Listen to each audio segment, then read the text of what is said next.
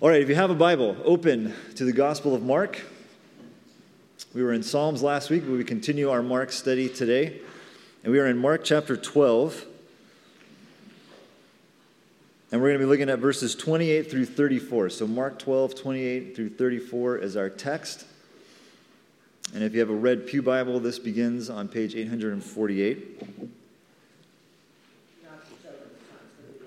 Verse 28 And one of the scribes came up and heard them disputing with one another, and seeing that he answered them well, asked him, Which commandment is the most important of all? Jesus answered, The most important is, Hear, O Israel, the Lord our God, the Lord is one. And you shall love the Lord your God with all your heart, and with all your soul, and with all your mind, and with all your strength. The second is this You shall love your neighbor as yourself. There is no other commandment greater than these. And the scribe said to him, You are right, teacher. You have truly said that he is one, and there is no other beside him. And to love him with all the heart, and with all the understanding, and with all the strength, and to love one's neighbor as oneself is much more than all whole burnt offerings and sacrifices. And when Jesus saw that he answered wisely, he said to him, You are not far from the kingdom of God. And after that, no one dared to ask him any more questions. the word of the Lord.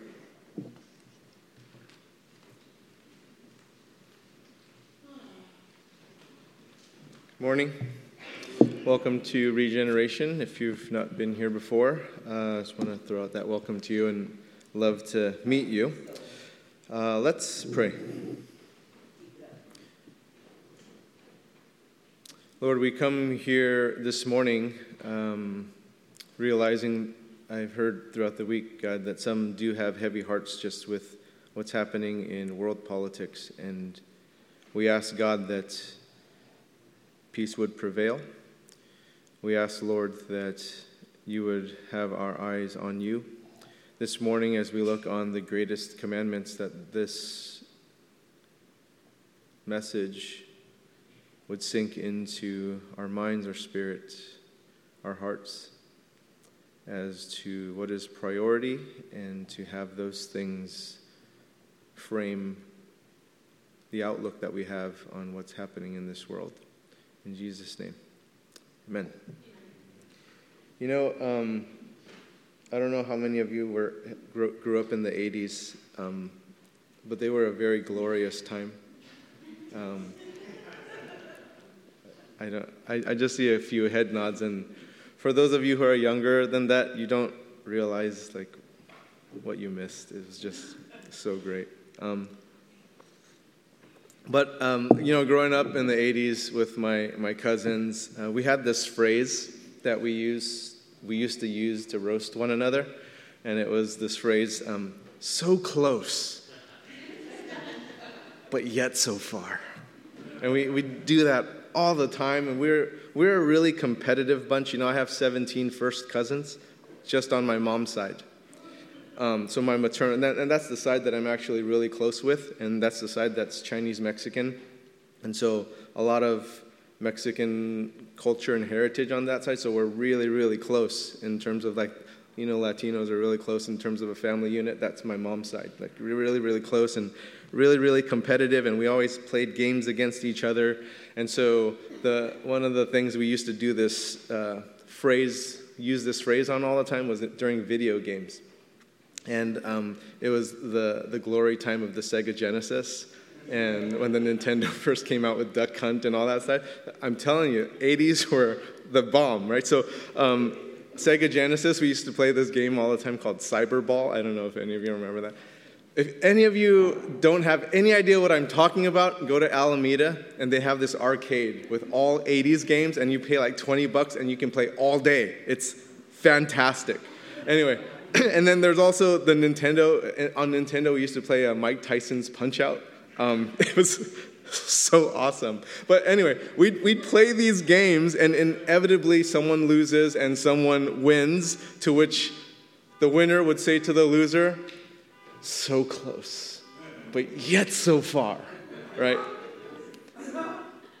And and if you lost by, you know, a touchdown on Cyberball or by a punch on, on Tyson's Punch Out, you're so close to winning, but you lost anyway. You lost.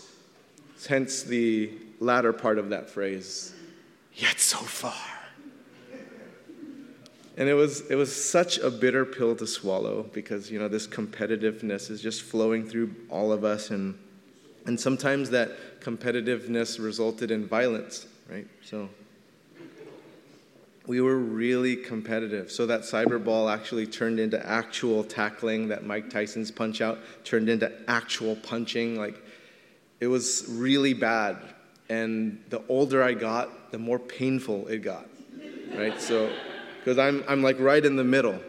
So when it was a younger cousin, then great, I could pound them. But then, like, if it's like an older cousin, I got in trouble. Like, they're a lot bigger than me.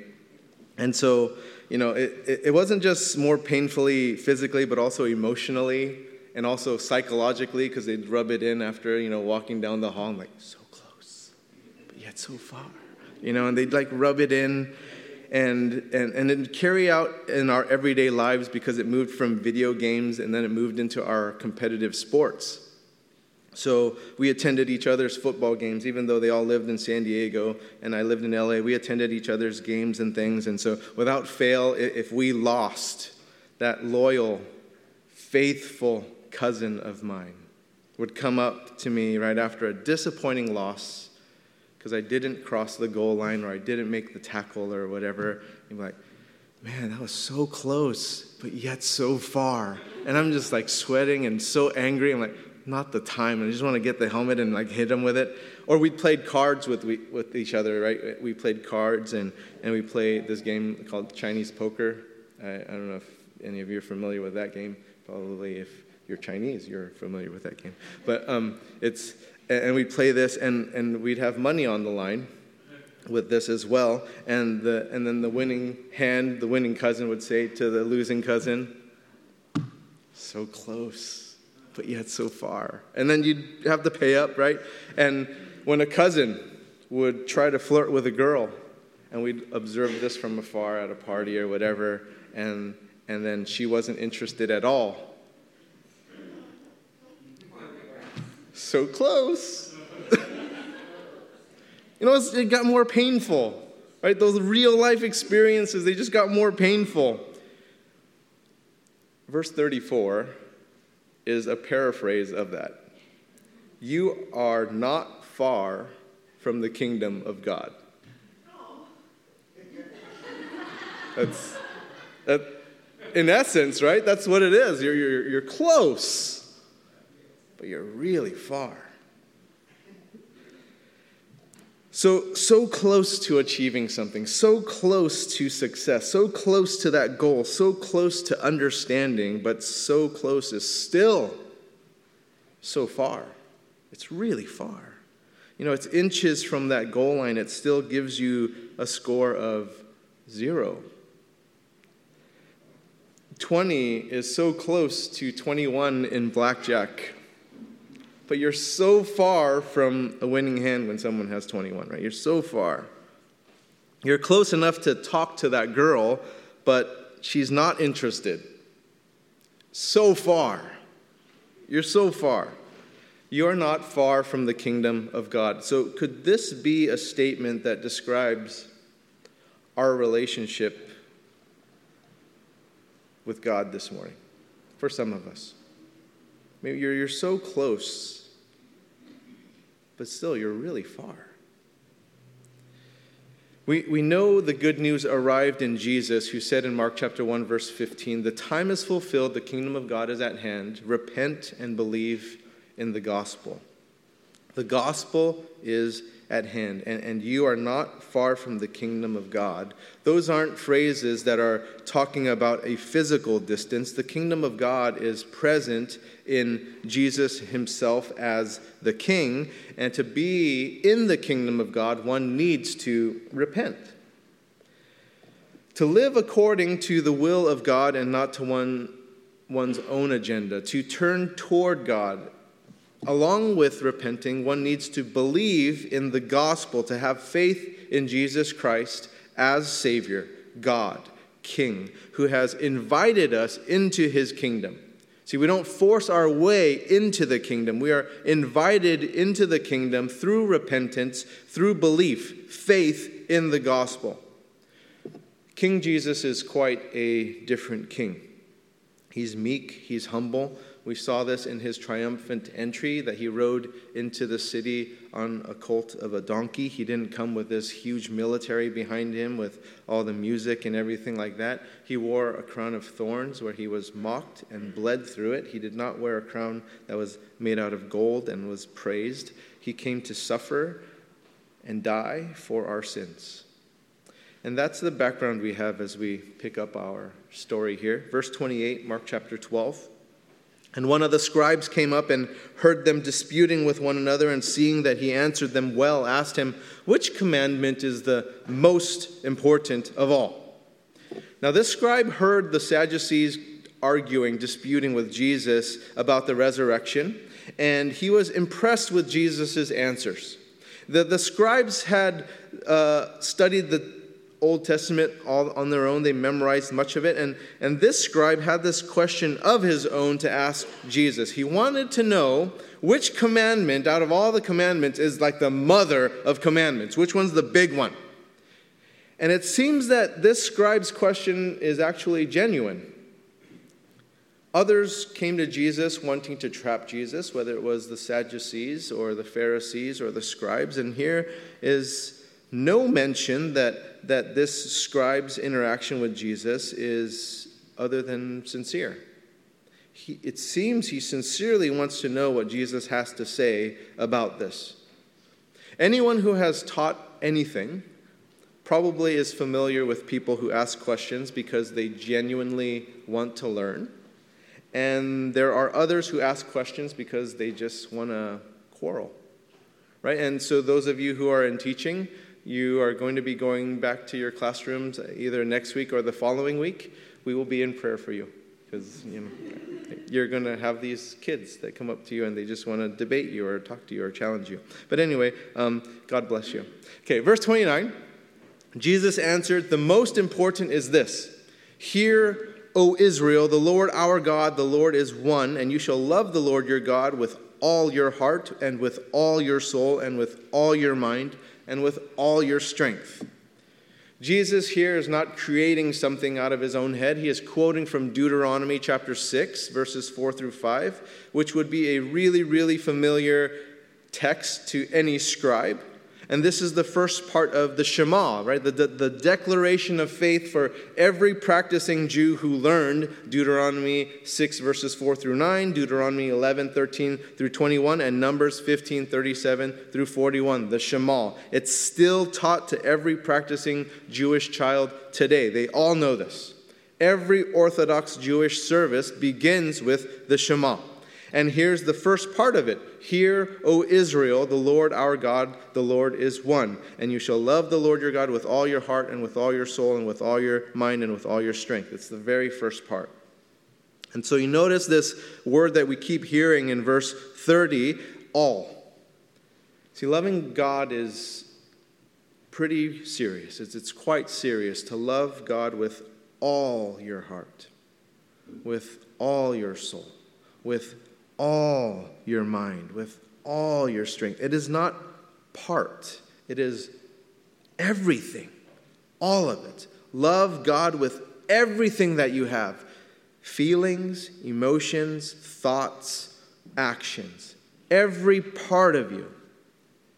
And it's a choice to choose. We choose to love God in this all encompassing way and it's more than just feelings, and it's more than just your thoughts, it's more than just your actions. It is all of it. You are completely sold out to loving God, total commitment to God. So, in devoting oneself to this commandment, you're actually committing yourself to all of them.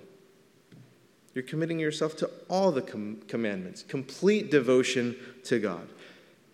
This commandment is not separated from the other commandments. This great commandment, it actually weds all of the commandments together. And then Jesus quoted Leviticus chapter 19, verse 18, in Mark chapter 12, verse 31. And the second is this You shall love your neighbor as yourself. There is no other great, there is no other commandment greater than these. So love your God with all and love your neighbor as yourself. That's the greatest thing.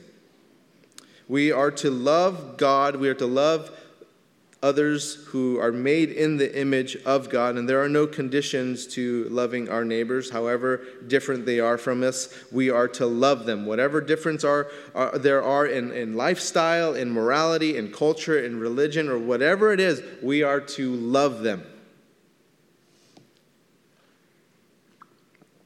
Jesus taught us this in the story of the Good Samaritan in Luke chapter 10, didn't he? Jews, which Jesus was and, and his followers were, and the Samaritans in Luke chapter 10 that he used in the story, they, Jews and Samaritans really disliked each other a lot. And they actually despised each other because they of their racial differences and also because of their religious differences. The culture in Jesus' day made it impossible to think that a Samaritan would ever stop to help a Jew. It just didn't make any sense to any Jewish person at all that a Jewish priest or a Levite wouldn't stop to help a fellow Jew who was injured by the roadside. It just wouldn't make any sense to them. But to think that a Samaritan who they despised would stop and help, especially given so many reasons to hate the Jews for their own racism towards them and, and the condemnation. This is like an unthinkable story. Luke chapter 10 is an unthinkable story to a Jew. And so Jews often thought that Samaritans were worse than Gentiles.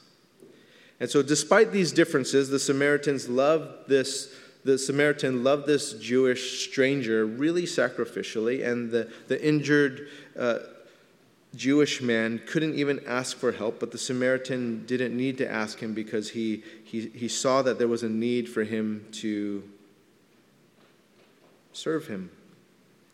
And so he gave of his time, he gave of his resources. He used his own resources of wine and oil to treat that man's wounds, and then he used his own animal to transport that man, which means that he, he put that man on his animal, which means he walked while he was pulling his animal to, to take this man to an inn. And then he gave this man to an innkeeper and said, You know, I'll, I'll pay for whatever happens. And so he, he provides all the resources needed to take care of this man. Then the scribe answered in verse 32 of Mark 12 You are right, teacher. You have truly said that he is one and there is not other besides him, and to love him with all the heart and with all the understanding and with all the strength, and to love one's neighbor as oneself is much more than all whole burnt offerings and sacrifices. The scribe is in complete agreement with Jesus and repeats what Jesus said. Now, why would we be obligated to love a God with all of our heart and with all the understanding and all, all the strength that we have, if that God was from our own making? Have, have we thought about this? You know, if, if God was created by man, if created by these people, why, why would we be beholden to a God that we've created? We, we wouldn't, right? If we made God up on our own, if our predecessors of our faith made up a God of their own, there's no reason for us to be submissive to that God if he's a made up God. If we made up God, that God was made to serve us if we made him. And so we, we would just ask that God to do things for us. Why bother doing anything for that God? Yet, 600 years before Jesus Christ, God incarnate, Jesus, the prophet Isaiah wrote this of God in Isaiah 45, verses 5 through 7. I am the Lord, and there is no other. Besides me, there is no God. I equip you, though you do not know me, that people may know from the rising of the sun and from the west that there is none besides me. I am the Lord, and there is no other. I form light and create darkness. I make well being and create calamity. I am the Lord who does all these things. This exclusive claim of God recorded by Isaiah was just as offensive to people 600 years before Jesus Christ, just as it is 2,000 years after Jesus Christ. To make such an exclusive claim in our ultra pluralistic society, few people don't get offended by, I am the Lord and there is no other. You go down to the lake today and, and go tell people that you worship the Lord and there is no other. There's a lot of people, most of them will beg to differ. They wouldn't believe that at all. And so, this is one of our challenges as believers in the gospel. Our worship is exclusive to one God, Jesus, and there is no other. It is not okay with most other people in the Bay Area to have this sort of exclusive thought. People believe that there are many gods here. They believe that your God is just as valid as their God, as just as valid as the next person next to them. And to make this exclusive claim as to who is Lord and there is no other is offensive. It's looked as really small minded. People fail to realize that before light and darkness, which Isaiah writes about, it, it, essentially what he's writing about is time.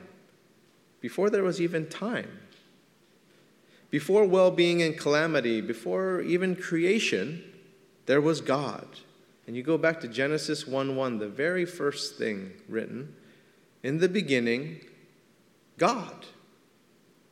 There was nothing else, and there is our God this is our God, whom we love with all of our heart, with all of our understanding, with all of our strength. And this scribe made this observation to this love of God and this love of neighbor in verse 33. And he noticed, you notice he said that this love is, is he, he, he kind of puts this addition to it. He says it is much more than all whole burnt offerings and sacrifices. See, he, he completely understands what Jesus is telling him. He understands that offerings and sacrifices, they were really important. That's why they were there.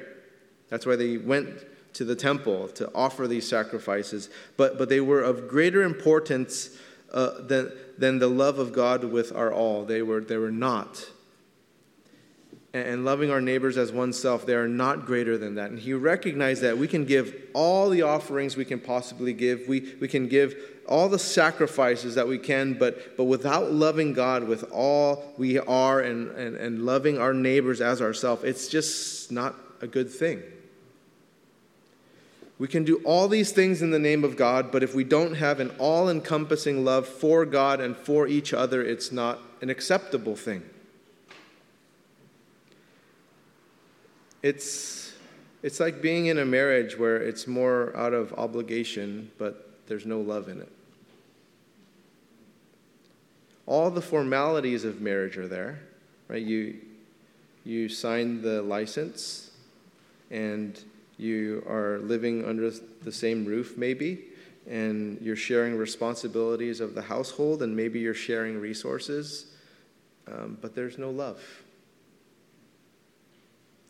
And the scribe recognized that love is much more important than these supposed sacrifices of trying to share resources or trying to share a roof or whatever that is. And it's not something that he came up with because he knew 1 Samuel chapter 15 verse 22 where Samuel said, "Has the Lord as great delight in burnt offerings and sacrifices as in obeying the voice of the Lord. Behold, to obey is better than sacrifice and to listen than the fat of rams."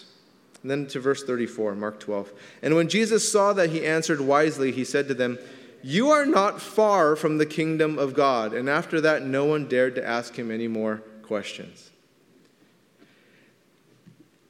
Pastor Steve kind of chuckled after reading that because it, it's, it's kind of funny.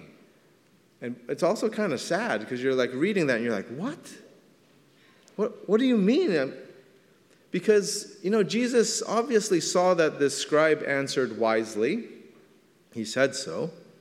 Jesus heard him answer biblically, according to Deuteronomy, Leviticus, and he even threw in 1 Samuel in there. So he's using the scriptures. But then Jesus said, You're not far from the kingdom of God. And you're like, What? Because this guy has biblical knowledge, obviously. He's a scribe who seems teachable, even. He didn't approach Jesus like the other guys. He, he came wanting to learn from Jesus. But then Jesus says, You are not far from the kingdom of God. So close, but yet so far. Right? It's, you're, you're on third base, but you haven't stepped on home plate. And it, it's, it's kind of like the Dodgers that are doing so well, but they haven't won the World Series yet and it just doesn't matter. But you remember in Mark chapter 10, verse 26, when the, when the disciples asked, Then who can be saved? Remember this? When the rich young ruler went away disheartened and he went away sorrowful, he was, he was a person who said he kept the commandments that Jesus mentioned since his youth. But, but which commandment did he not live by? The first and the greatest commandment to love God with his all. He had, he had a false idol in his wealth, in his possessions. He didn't love God with all of his heart, all of his soul, all of his mind, all of his strength. His riches had his all. And he knew that. He knew that. The, the disciples looked at that guy who, who they thought, you know, God blesses people like that. That's why he's so wealthy. That's why he's so powerful. And, and, you know, he said he followed these commandments. He's respectful. He came and he knelt at Jesus and asked these questions. He's obviously smart. And if that guy's not saved, who can be? And Jesus looked at them and said in verse 27 of Mark 10, with man it's impossible, but with God, for but not with God, for all things are possible with God. And so I wonder if the disciples had the same thoughts going on in their mind when this scribe came to ask Jesus this question. Because he's religious and he knew the scriptures better than most people. He wanted to learn from God, but he's not far, which means he's not arrived yet. And if he hasn't arrived yet as a scribe, as a religious leader, as one who studies these scriptures and knows them, who has? You look back to Mark chapter 2, starting in verse 13. He went out again beside the sea, and all the crowd was coming to him, and he, and he was teaching them. And as he passed by, he was uh, Levi, the son of Alphaeus, sitting at the tax booth, and he said to him, Follow me. And he rose and followed him. And as he reclined at table in his house, many tax collectors and sinners were reclining with Jesus and his disciples, for there were many who followed him. Now, Jews hated tax collectors. They considered them filth. They were dirty. And you continue on in verse 16, and, and the scribes and the Pharisees, when, when they saw that he was eating with sinners and tax collectors, said to the, the disciples, Why does he eat with tax collectors and sinners? The Pharisees were very religious people who followed the commandments. They prided themselves for the scriptural knowledge and their religious piety. They, they thought that they were God's chosen people, and, and they couldn't believe that Jesus, a rabbi, would hang out with those people who seemed the furthest from God. And when Jesus heard that, what they were saying, he said to them in, in verse 17 Those who are well have no need of a physician, but those who are sick. I came not to call the righteous, but sinners. That's who he calls. That's who he invites into the kingdom of God. And it goes back to Mark chapter 1, verse 15. The time is fulfilled, the kingdom of, of God is at hand. Repent and believe in the gospel. Jesus didn't come to call the righteous. None of us are. Romans chapter 3, verse 10, Paul wrote, None is righteous, no, not one. He came to call sinners. Romans 3 again, verse 23 For all have sinned and fall short of the glory of God. But sometimes our religiousness prevents us from seeing our true need of God. And the more reliant we are on our religiousness, the more it can fool us into believing that we are righteous when we really aren't. Sometimes, like the Pharisees or Sadducees or scribes, being religious actually keeps us from God. That's what happened to this scribe in our story. He sincerely wanted to know what the most important commandment was so that he could just keep it that he could just be religious. And if I'm religious, then I'm in. And he was respectful of Jesus. He addressed him as teacher. He knew the scriptures well. But still, close but yet so far. Why is that? Because Jesus came to us to do more than just teach. Jesus came to save us. Sometimes people people who love God with all of their mind can still distance themselves really far from God, and part of that is because they've left out loving God with the rest of themselves. And I'm sure many of you have met these people. They study the scriptures a lot, they know them a lot, they can recite a bunch of stuff, but then there's no love in their heart, and you're like, man, what kind of Christian are you? You're just really good at pounding me with all this theology and all this Bible knowledge, but then there's nothing coming from here. Like you have no feeling for me. And so a lot of people can share the gospel like this. They, they can do all, all the scriptural stuff. They can do the Roman road and they can do all these other things, but they can't bring people to Christ because there's no love shared. It's not all of God. We are to love God with our entirety heart, soul, mind, strength. And so we look back to the rich young ruler who loved God with part of himself. We look at the scribe here who loved God with part of himself. And that's not the most important commandment, it's all of you. All of you. And Jesus came to save us. He came as Savior, as an exclusive Savior, in that no one else can save us from our sins. He didn't just come as a teacher.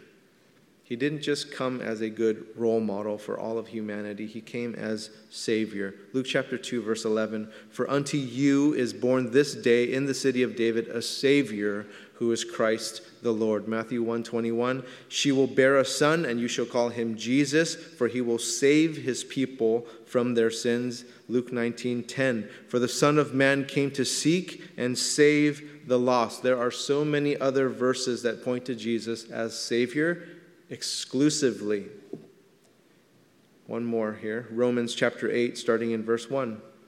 There is therefore now no condemnation for those who are in Christ Jesus, for the law of the Spirit of life has set you free in Christ Jesus from the law of sin and death. For God has done what the law, weakened by the flesh, could not do, by sending his own Son in the likeness of sinful flesh and for sin. He condemned sin in the flesh in order that the righteous requirement of the law might be fulfilled in us who walk not according to the flesh, but according to the Spirit. There is no condemnation for those in Christ Jesus.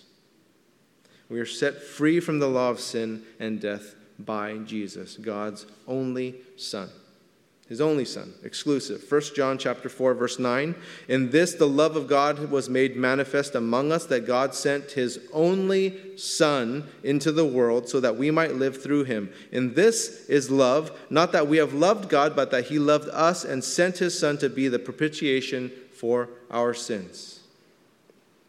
We are to love god with our all. But let's be really honest. Who here has done that if that's the requirement, who can enter into the kingdom of God here? I think all of us are uh, so close, but yet so far if we're kind of going by this, right? None of us have loved God with all of our heart, all of our soul, all of our mind, all of our strength. And if you think you have, you're a liar. Right? You're, you're fooling yourself. Because that, that's just living a perfect life, and no one has lived this perfect life except for Jesus Christ. And thank God he sent his son. Thank God he sent Jesus. Thank God it's not up to us it, that the gospel shows that Jesus paid it all. That the gospel, the good news, points that you and I can't possibly earn our way into the kingdom of God, that Jesus made it possible, that He did that for us. Now, this is not to say that we don't put effort into showing ourselves approved. We are to put as much effort into loving God with all of our heart, soul, mind, strength. We also realize that, that we don't deserve the kingdom of God and we can't earn it. It's all through Jesus and we follow Jesus. Jesus said this, Mark 8. Verse 34 If anyone would come after me, let him deny himself and take up his cross and follow me. For whoever would save his life will lose it, but whoever loses his life for my sake and the gospel's will save it. So, this scribe, what happened to him?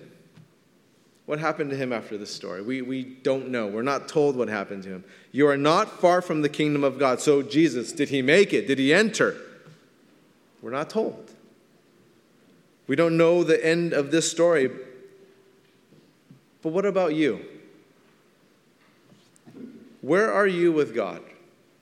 Are you not far from the kingdom of God, which means that you're not in it?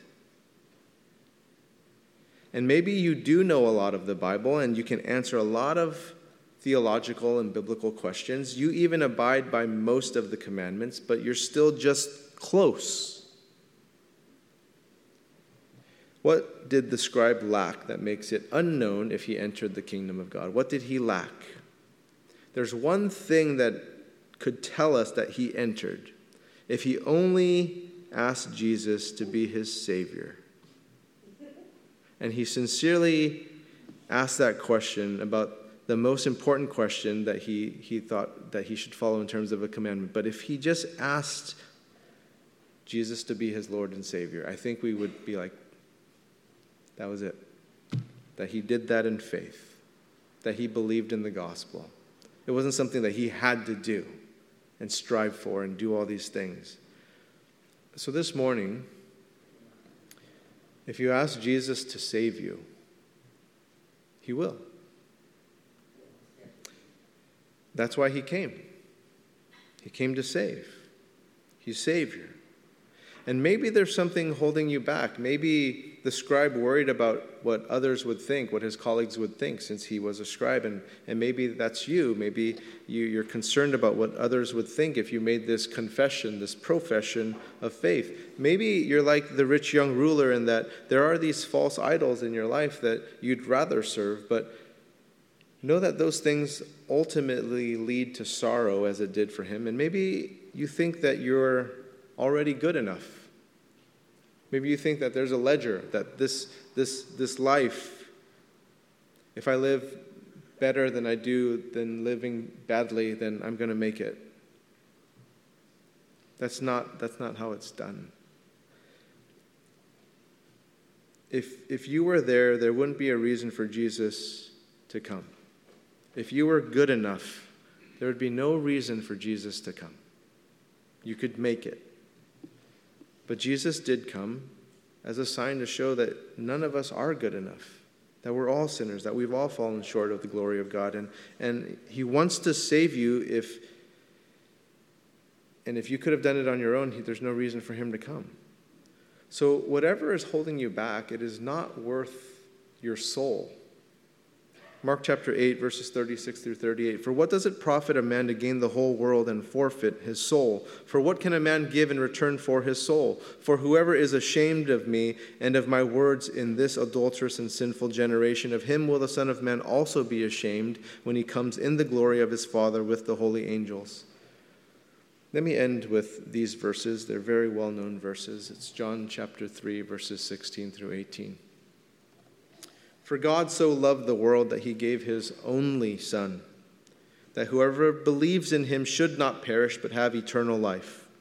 For God did not send his Son into the world to condemn the world, but in order that the world might be saved through him. Whoever believes in him is not condemned, but whoever does not believe is condemned already, because he has not believed in the name of the only Son of God. Let's pray.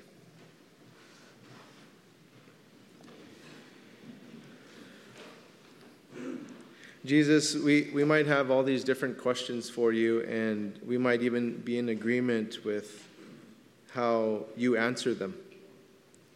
But obviously, there was something holding back this scribe that he was still not yet into the, entering into the kingdom of God. And that step of faith, I pray, Lord, even though it can be such a short distance away can be so far. And I pray, God, that that is bridged for anyone here that may be struggling with that. That that step of faith would be taken this morning. God, people here are good people and that their hearts are really good. And I know, God, that they care for one another. But there is something lacking at times, God, in terms of desiring to love you with their all. That there's something that we tend to reserve for ourselves. And so we need that step of faith, Lord, knowing that you would cover all those sins and all those shortcomings. I pray that you would give that courage to anyone here who's really close to making that step, but still they're so far. In Jesus' name, amen.